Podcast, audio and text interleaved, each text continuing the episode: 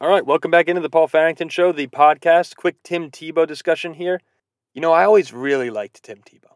Going back to his Florida days, I was a huge fan of Percy Harvin and those Gators. Yes, absolutely, I was a front runner, but how could you not like Tebow? How can you not be absorbed in that personality? And then on Denver, that magical run they had, and I'm calling it magical because that was not supposed to happen at all. They were not supposed to beat the Steelers that year. People forget how good that Pittsburgh Steeler team was on the Demaryius Thomas overtime play. But Tim Tebow is just a captivating guy because so many people in the media and so many fans dislike him. It's very bizarre that in a league where you have so many dislikable figures, that Tim Tebow is the guy who takes on so much media criticism and fan criticism. But on the day of his release, the words he had to say are that this was inevitable. It's too hard. It is just too hard to come in after being off for, what, eight years from the NFL? It's too hard to come back switching positions. Tim Tebow's never even blocked before.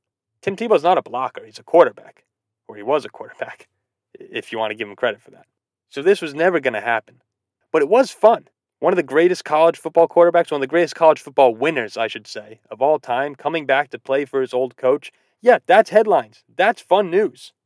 But his release was inevitable. He was never going to make this team. But I applaud the effort. And what you love about Tim Tebow is at the end of the day, he says, Look, I'm not going to let fear of failure stop me from pursuing a dream. You saw it his first time as a quarterback, you saw it with baseball, you saw it now as a tight end. The man chases his dreams, the media pays attention to it. Some people don't like it, some people love it. That's Tim Tebow for you. The guy gets headlines, the guy's fun to talk about. He's a cool dude. The release was inevitable.